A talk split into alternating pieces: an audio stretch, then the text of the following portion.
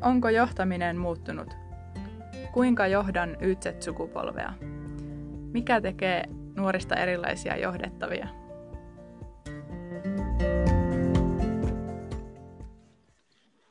Mites Mirva, miltä se näyttää päivä tänään? Päivä isässä on tämmöinen niin aika loppuvuotisen harmaa. Tosi sitä se on tainnut olla kyllä kuin pitkin syksyä. Mm, Mutta no. joo, tänne podcasti maailmaa aina kun sukeltaa, niin kyllä se aina kirkastuu. Se on totta.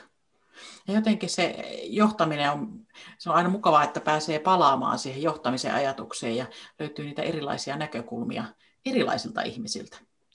Juuri niin. Ja on ollut hirvittävän antoisaa nimenomaan näissä meidän podcasteissa ja tietysti koko hankkeessa ja sen eri toimenpiteissä se, että meillä on niin kuin, sekalainen seurakunta. Eli meillä on niin monen tyyppisiä, monelta eri alalta, erilaisilla taustoilla olevia ihmisiä ja se jotenkin rikastuttaa ihan tavattoman paljon tätä meidän niin kuin, tekemistä, mutta myös nimenomaan sitä keskustelua sitä kautta toivottavasti me voidaan välittää myös semmoista niin kuin, vähän uudenlaisia erilaisiakin näkökulmia johtamiseen. Mm. Se on totta. Ja tänään meillä on, just todettiin tuossa, että kolmannesta maakunnasta hmm. vierailija. Hmm. Taustalla on sanomalehtityötä, filosofiaa ja mitäs kaikkea, Kari, sulla onkaan sillä taustalla? Tervetuloa meidän podcastiin. Terve, terve. Joo, tosiaan on Angerian Kari ja monenlaista on taustalla. On tällä hetkellä tuolla Iisalmessa Työkseni on siinä Iisalmen Sanomien päätoimittaja ja sen lisäksi on lehtiryhmä päällikkönä. Johdan tämmöistä viiden lehden rypästä. Filosofia on peruskoulutukseltani ja on myös tämmöinen, sanoisinko jopa johtamisintoilija. Kirjoitan johtamisblogia, taitojohto. Ja sanoisinko, että viimeiset viisi vuotta on näiden johtamisasioiden ympärillä pyörinyt niin harrastuksissa kuin sitten tuolla työelämän puolella. Joo. Mukavalta kuulostaa tuo johtamisintoilija. En tiedä, mekin ehkä päästään tässä podcastissa tämmöiseen johtamiseen, ainakin kiinnostukseen ja havainnointiin, että mitä siellä tapahtuu. Mikälaisia kokemuksia viime vuosien ajalta on? Onko johtaminen muuttunut? Mitä sieltä löytyy nyt? No, miehän on semmoisella alalla, jossa on käynnissä hyvin historiallinen ja kova murros. Eli median murros lähti oikeastaan jopa jo silloin kymmenen vuotta sitten käyntiin, kun tulin tänne alalle. Ja meillä on jatkuvia isoja muutoksia, jotka johtuu digitalisaatiosta ja tästä myös sitten ihan media-alan rakenteellisista muutoksista. Eli median markkina siirtyy muualle ja myös perinteisten sanomalehtien levikit on laskenut. Että tämmöinen hyvin haastava ympäristö on ollut tämä oma toimintaympäristöni. Mm. Ja mähän on myös semmoisella alalla, jossa ihmiset tulee yleensä kutsumusammattiin. Eli se työn merkity- merkityksellisyys on tosi keskeisessä osassa tässä toimittajien työssä ja sitten myös toimitusten johtamisessa. Totta. Kyllä. Joo, itsekin olen törmännyt nimenomaan, tästä media-alasta, sanoma-lehtialasta puhutaan, niin sellaiseen kuvapariin, että miten ennen kuin ihan toimittaja, kun lähti tekemään työtänsä, niin oli vaikka minkälaista kalustoa mukana siellä kentällä. Ja, ja nykyään sitten on oikeastaan vain se yksi, yksi väline, että usein ilmeisesti jopa ihan, ihan tavallinen puhelin tai onko se sitten tavallinen, mutta joka tapauksessa, että sehän niin kuin on varmasti ollut tosi isoa se muutos ja sen sen, niin kuin sen muutoksen johtaminen ja sitten niin kuin sanoitkin tuossa, niin sitten kun ihmiset ovat kutsumusammatissa, niin ne, ne kaikki kipuilut ehkä siitä muutoksesta, niin se on aikamoinen, aikamoinen kenttä varmasti ollut. Kyllä se on ja varsinkin meidän alalla tämä, tämä muutos, kun on ollut niin ripeä, niin sehän on sitten johtanut myös useisiin YT-neuvotteluihin, että sen lisäksi, että Hyvin valitettavasti on ihmisiä irtisanottu Suomessa, tuhansia toimittajia tässä viimeisen kymmenen vuoden aikana. Niin sen lisäksi monet työnkuvat on muuttanut ja muuttunut. Ja tuo, mitä äsken sanoit tuosta kalustosta, niin tuo on myös kiinnostava huomio, että aikaisemmin kun toimittaja lähti keikalle, niin siellä saattoi olla esimerkiksi kuvaaja mukana. Joskus on ollut sellaista aikaa, että on saattanut parikin toimittajaa olla samalla keikalla – nykyisin käytännössä yksi toimittaja kuvaa, ottaa mahdollisesti videota, kirjoittaa sitä juttua siellä paikan päällä läppärillä. Mm. Että se on hyvin kouriin tuntuvaa se työn muutos. Mm. Ja varmaan nopeita pitää olla nykyään myöskin. Se on varmasti sitten työn sisällössä se isoin muutos. Että ennen oli tämmöinen sanonta, että, että kun tekee yhden jutun päivässä, niin se pitää toimittaa leivän syrjässä kiinni. Se tarkoitti semmoista yhtä pikkujuttua lehdessä, mutta nykyisin se ei ole ihan sillä tavalla. Juttuja täytyy myös syntyä paljon ihan siitä syystä, että ihmisiä on vähemmän. Mutta siellä on myös tapahtunut tämmöistä aitoa työn tehostumista meillä, että esimerkiksi toimittaja kun kirjoittaa juttua nykyisin, niin hän näkee suoraan, miltä se näyttää lehden sivulla. Mm. Siinä niin se nopeuttaa sitä työtä, kun ennen siinä oli tämmöinen ihminen nimeltä taittaja välissä, joka asetteli ne tekstit ja kuvat sinne sivulle. Ja nykyisin se sitten on tuommoista digi, digitalisaation mukanaan tuomaa tehostamista sitä tapahtunut hyvinkin paljon. Hmm. Kyllä. Nostit äsken tuossa merkityksellisyyden esille, ja se on myös asia, joka me, me ollaan, jonka me ollaan törmätty, että tässä nuoret sukupolvet, niin ne etsii ja haluaa sitä merkityksellisyyttä työstänsä. Kyllä. Ja, niin. Tämä, on, tämä on tosi jännä juttu minusta. Siis minähän on, niin kuin tuossa todettiin, niin peruskoulutukseltani filosofi. Ja 40 vuotta on näitä asioita ihmetellyt ja miettinyt ja ne on hyvin lähellä minun sydäntä. Ja minusta on äärimmäisen innostavaa, että nyt näistä siis aletaan puhumaan myös laajemmin. Ja ehkä tässä on niin taustalla semmoisia isompia muutoksia, en, en tiedä, onko teille tuttu tämmöinen kuin Maslovin tarvehierarkia, jossa, jossa mm. puhutaan tavallaan siitä, että ne perustarpeet ihmisellä on se ruoka ja juoma ja sen jälkeen tulee ne itsensä toteuttamisen tarpeet. Siinä on varmaan kyse tämmöistä yhteiskunnallisesta muutoksesta, että länsimaissa ollaan päästy siitä vaiheesta yli, että työllä tarvitsisi hankkia vain sitä pakollista ruokaa ja juomaa, että selviää on myös sitä korkeampia tarpeita, niin kuin se itsensä toteuttaminen siellä, mm. mitä ihmiset haluaa, haluaa sitten työllä toteuttaa. Mutta toisaalta on se kyllä myös aina ollut sillä tavalla, että jos se työ tai se tekeminen, mitä ihminen tekee, niin on tarpeeksi merkityksellistä, niin itse asiassa sellaiset asiat, kuten palkka, saattaa olla hyvinkin sivuseikka. Että jos miettii vaikka joitakin tämmöisiä hengellisiä ihmisiä, jotka on elänyt luostareissa tai valinnut semmoisen elämän, niin ei siellä se palkka taida olla, joka, joka motivoi. Niinpä. Kyllä, joo, ja se kovastikin legendaarinen tarina siitä kivenhakkaajasta. Toinen tekee katedraalia ja toinen vaan hakkaa kiveä. Että tota, joo, ja kyllä se varmasti niin on, niin kuin tuossa sanoitkin, että se on aina ollut totta kai olemassa. Ja ja nyt se tietysti korostuu, me puhutaan nuorista sukupolvista, että he ovat jossain määrin monessa kohtaa enemmän valmiimpia ja rohkeampia sanomaan, sanottamaan ja tunnistamaankin niitä asioita. Mutta että kyllä, se on meissä kaikissa se merkityksellisyyden tarve. Ja ainakin itse voi omasta puolesta sanoa sen, että, että tietysti hyvin oivaltavaa itselle ollut se huomata myös, että se, se mikä tekee työn merkityksellisyksi, niin se tosiaan muuttuu. Se muuttuu jo välillä nopeasti ja välillä hitaammin. Tuosta tulikin mieleen, se juttelin tuon kenellekin toimitusjohtaja Sia McNakianin kanssa tästä merkityksellisyydestä viime viikolla ja hän puhui hyvin paljon siitä, siitä niin sen, sen yrityksen ytimestä ja mitkä on siellä ne perusarvot ja miten he haluavat tuottaa maailman parasta ääntä ja palvella asiakkaita. Ja viitaten tuohon, mitä äsken sanoin, niin hän käytti semmoista termiä kuin merkityksellisyyspolku. Eli hän ajatteli sitä tavallaan työnantajan ja työntekijän yhteisenä polkuna, jossa voidaan löytää siitä työstä, ihan jokaista työstä merkitystä ja sisältöä. Ja se on hyvin oleellista siinä, että se, se ei tule koskaan valmiiksi ja se on myös kaksisuuntaista, että siinä voi niin työnantaja kuin työntekijäkin kasvaa siinä prosessissa. Kyllä, kyllä. Ja, ja meillä on tässä ollut juttuakin siitä, että joo, tämä merkityksellisyyden tarve, tarve ja kokemus on niin tärkeä ja erityisesti nuorten kanssa sitten korostuu, mutta että on se tietysti myös haastavaa sitten johtajille se, että, että niin kuin vieras, meidän vieras sanoi aiemmin sen, että, niin, että, että kun nuori ta, tai henkilötyöntekijä käy koulutukseen ja sitten tietysti olettamus on esimiehelle se, että no nyt hän ottaa sen taidon käyttöön ja alkaa ehkä jopa jalkauttamaan sitä organisaatiossa, niin sitten onkin vain seuraava kysymys, että no niin, mitäs mä seuraavaksi opiskelisin? Että, että, että on se varmasti myös niin kuin haastavaa sinne johtamispuolelle välillä.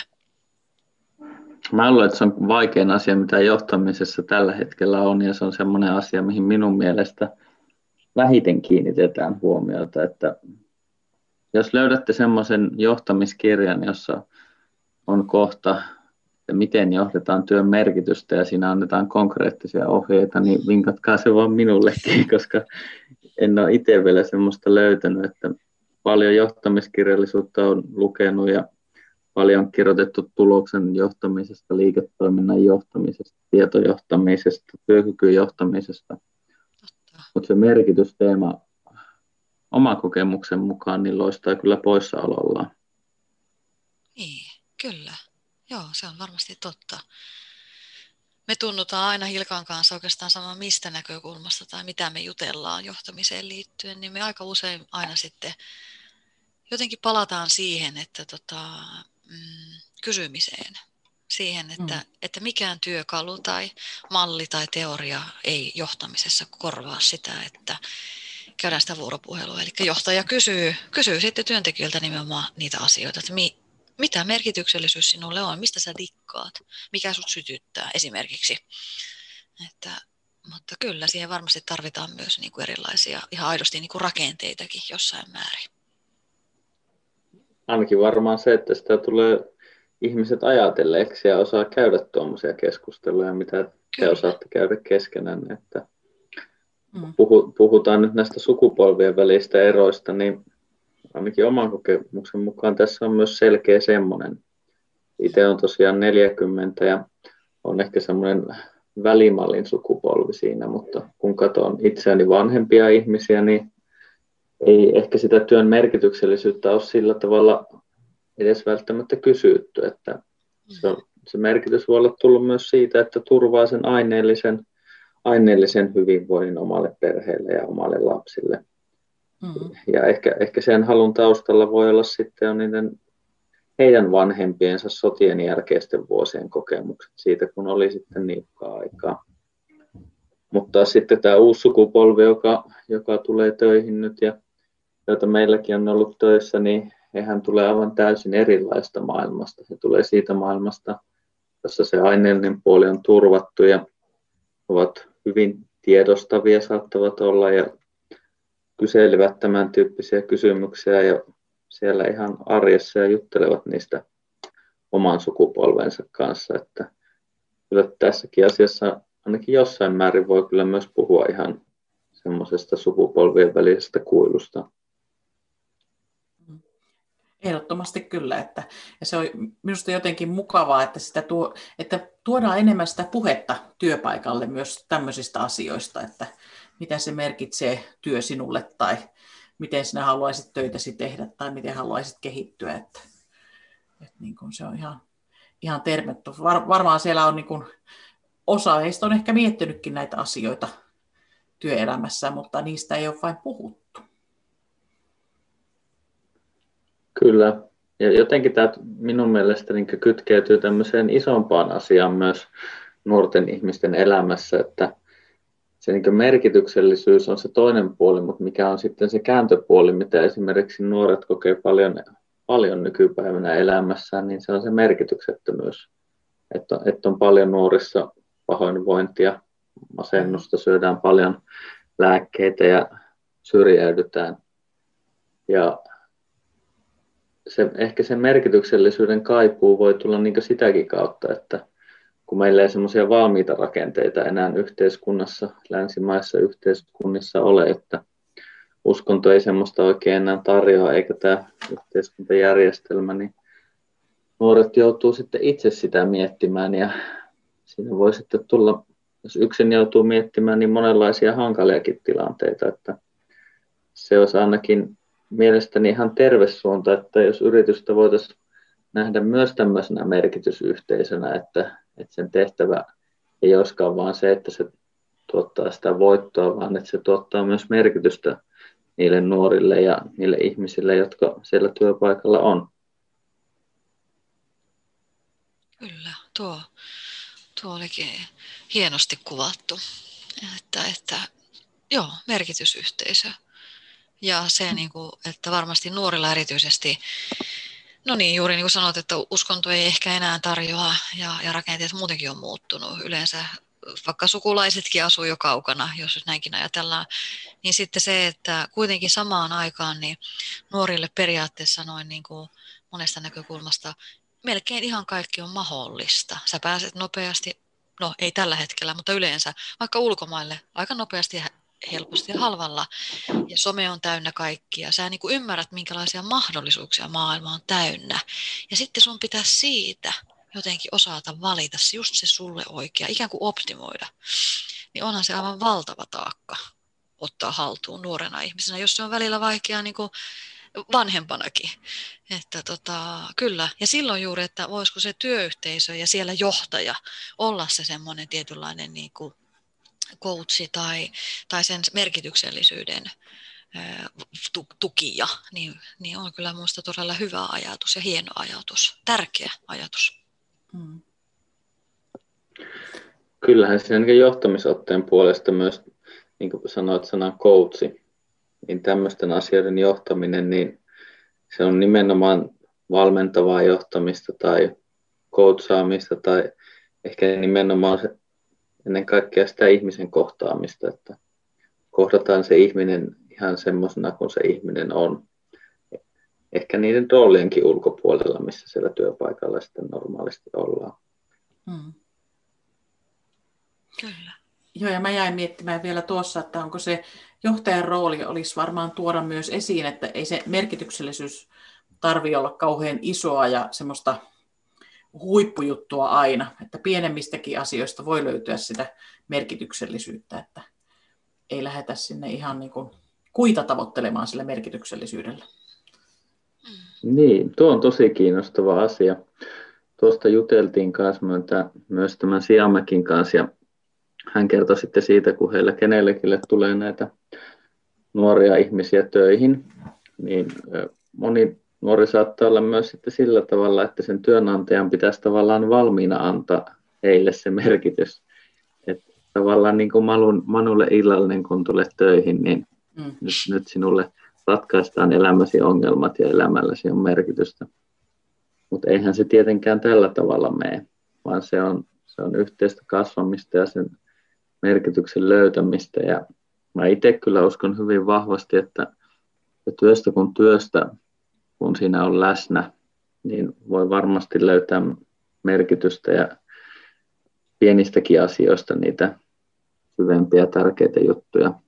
Mä en, itse en ainakaan ajattele sillä tavalla, että, että sen työn pitäisi olla jotakin semmoista, mitä jotenkin ulkoisesti yhteiskunnassa pidetään hirvittävän arvostettuna että siitä voisi saada sitä merkityksellisyyden kokemusta.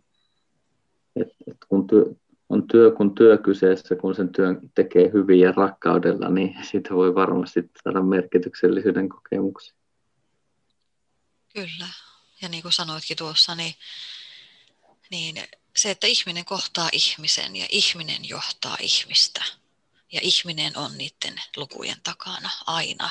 Että, että ihmistä ei voi korvata. Että, että se, se on kyllä se varmasti se, se kovin ydin siinä.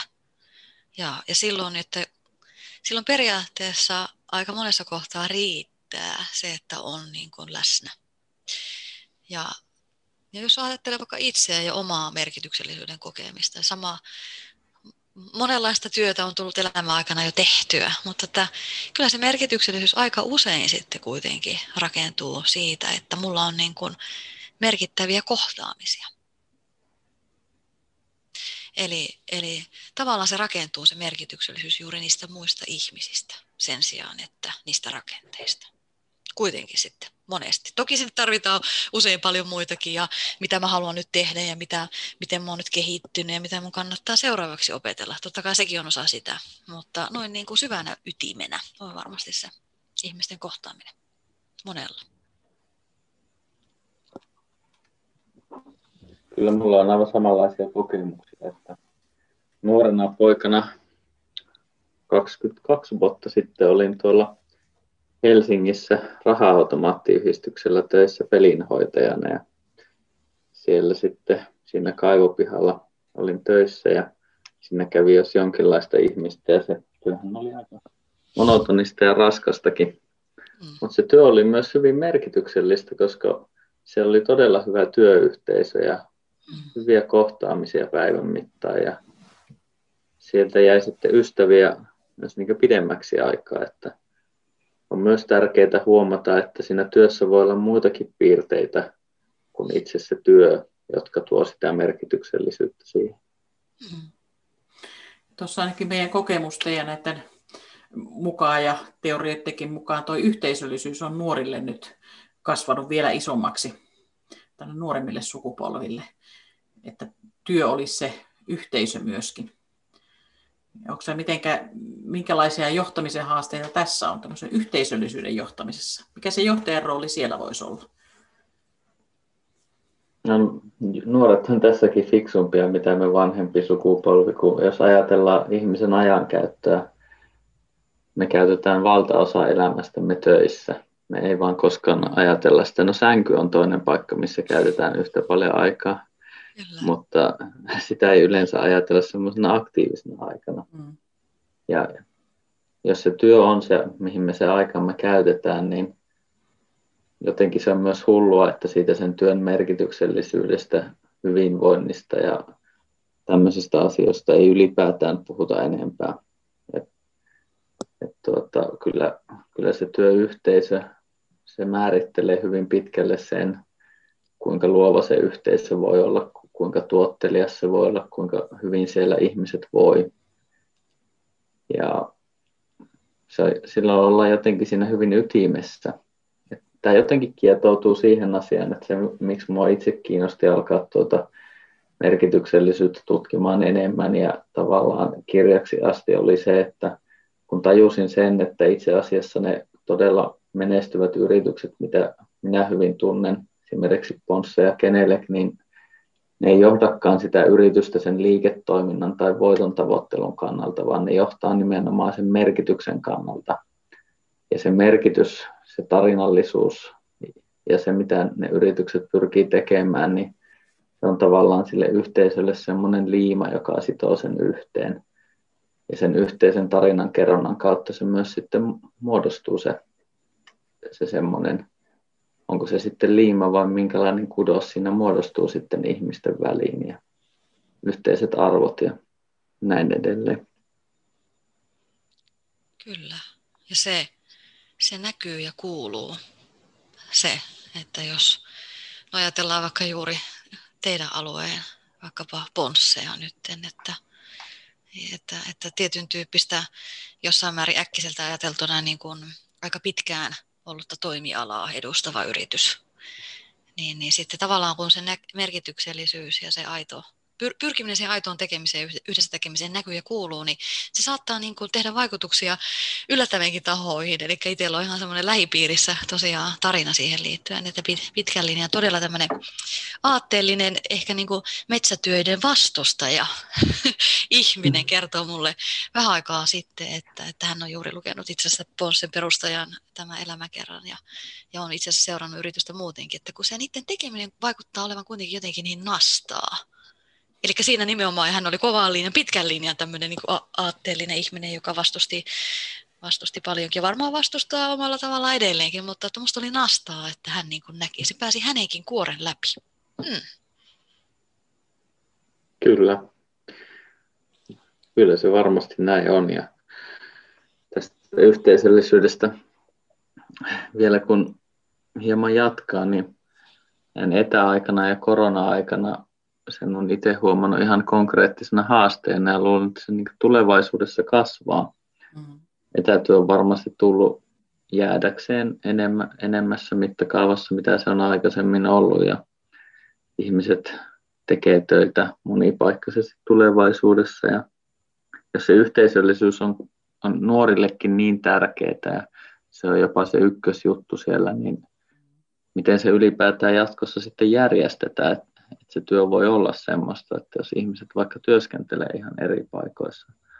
Mulla on ihan konkreettinen kokemus tästä omasta työpaikasta Viisalmen Sanomista ja meillä on tässä Ylä-Savon lehtiryhmässä sitten myös kolmen muun lehden kanssa tämmöinen yhteistoimitus. Pidetään yhteisiä aamupalavereita ja Iisalmen Sanomien kanssa oltu siellä yhteisissä tiloissa kasvotusten ennen korona-aikaa. Joka aamu tavattu ja juteltu ja suunniteltu tekemistä. Ja sitten tuli korona ja yhtäkkiä kaikki etätöihin ja kaikki kommunikaatio sen jälkeen sähköisesti ja virtuaalisesti. Ja me huomattiin jossain vaiheessa sitten tuossa kesän jälkeen, että me ollaan kaikki tosi väsyneitä. Ja toki siinä oli varmasti muutakin syitä. Se, että etätyössä helposti tekee enemmän töitä, se oli varmasti yksi syy. Mutta toinen syy oli se, että, että se semmoinen yhteisöllisyyden voima ja se virta, mitä sieltä saa, niin se oli osin kadonnut, joka oli aina ollut meidän vahvuus. Mutta sitten yhtäkkiä, kun nähdään vain toisia Teamsin välityksellä, niin se vuorovaikutus ei toteudu samalla tavalla. Mm. No teittekö te jotain? Muutitteko te jotain käytäntöjä? Tuliko uusia? No kyllä me muutettiin käytäntöjä. Me muutettiin ensinnäkin sillä tavalla, että kun meillä on 30, 30 prosenttia ollut ihmisiä kuitenkin toimituksessa, niin nyt sitten siellä kiertää koko ajan se ihminen, joka siellä, tai ne ihmiset, jotka on. Toisin mm. sanoen kaikki saa olla siinä sen pienemmänkin yhteisön kanssa.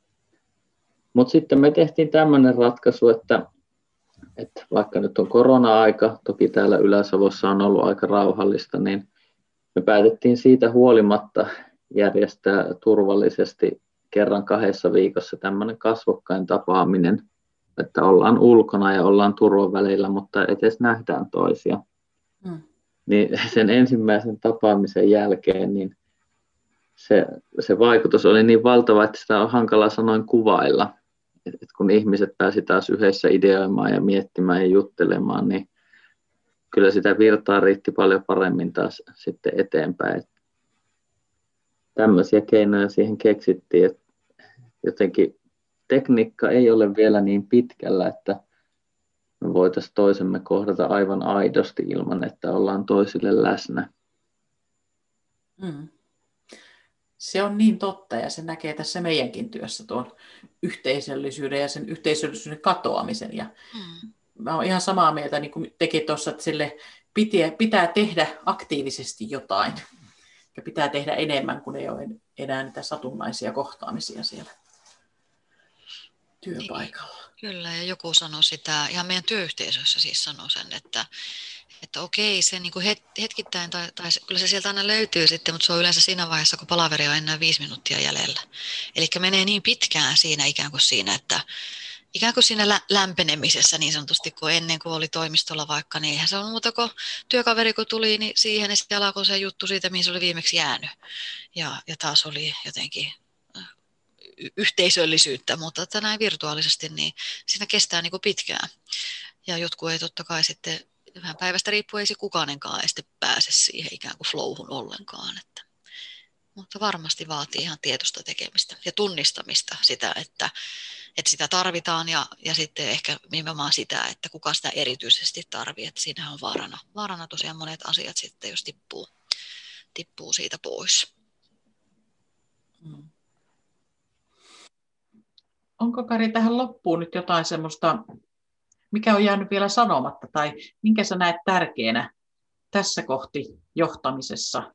Nuoria sukupolvia tulee sinne, meillä on vähän tämmöistä koronaa, etäjohtamista, yhteisöllistä pitäisi saada, niin minkälaisia asioita sinä näet tärkeänä? Jos mietitään ihan niin kuin lähijohtajia, lähe, lähellä olevia esihenkilöitä, niin mihin asioihin pitäisi nyt kiinnittää huomiota? Tuo on tosi hyvä ja tärkeä kysymys. Ja tuota, siihen voisi vastata hyvinkin pitkästi, mutta vastaan parilla asialla. No ihan, ihan semmoinen ensimmäinen asia, mikä on varmasti monella työpaikalla nyt tullut vastaan, on se työssä jaksaminen, kun olosuhteet on muuttunut niin paljon. Että tavallaan se, jos se asia ei ole kunnossa, niin sitten on hankala kiinnittää oikeastaan huomiota mihinkään muuhunkaan. Se on se perusta, mille tämä niin työn tekeminen perustuu. On se työhyvinvointi siellä. Mutta kyllä niin kaikesta siitä, mitä, mitä me on tässä puhuttu, mitä me on puhuttu sukupolvien välistä kuilusta, työn muutoksesta, tästä ajan muutoksesta, niin se korostuu se ihmisten välinen keskustelu ja vuorovaikutus ja se korostuu entistä enemmän siinä lähiesimiestyössä. Ja se, että jos, jos aikaisemmin sen ihmisen vaikka kohtasi siellä kahvipisteellä, niin nyt sitä kahvipistettä ei välttämättä ole, missä kohdataan, niin mm-hmm. se vaatii sitä, että sitä vuorovaikutusta järjestetään ihan aktiivisesti ja soitellaan ihmisille ja nähdään vaivaa sen eteen. Ja se on, se on kiinnostavaa, että keskustelun ja sitä kautta myös kuuntelemisen ja sen vuorovaikutuksen arvo kasvaa. Ja sehän, nehän ei ole semmoisia arvoja, mitkä meille suomalaisille olisi niin perinteisesti ollut jotenkin hirvittävän sujuvia. Mm. Mutta tuota, mä uskon, että tässä on myös mahdollisuus. Et, et ehkä tämä opettaa meitä suomalaisia sen sijaan, että me eristäydytään tämän seurauksena, niin ehkä semmoinen tietty yhteisöllisyys, kun ollaan yhteisten haasteiden edessä, niin ehkä se opettaa myös meidät juttelemaan enemmän ja kuuntelemaan enemmän ja kohtaamaan toisemme ihmisenä vähän paremmin. Hmm. Pysähtymään siihen tilanteeseen. Juuri näin. Kyllä. Joo. Kiitos Kari kovasti taas mielenkiintoisista ajatuksista ja pidetään tätä merkityksellisyyden tärkeyttä yllä omilla tahoilla. Kiitos. Kiitos. Kiitos. Tämä podcast on osa Ytset-sukupolvihanketta, jota rahoittaa Euroopan sosiaalirahasto ja hallinnoi Jyväskylän ammattikorkeakoulu.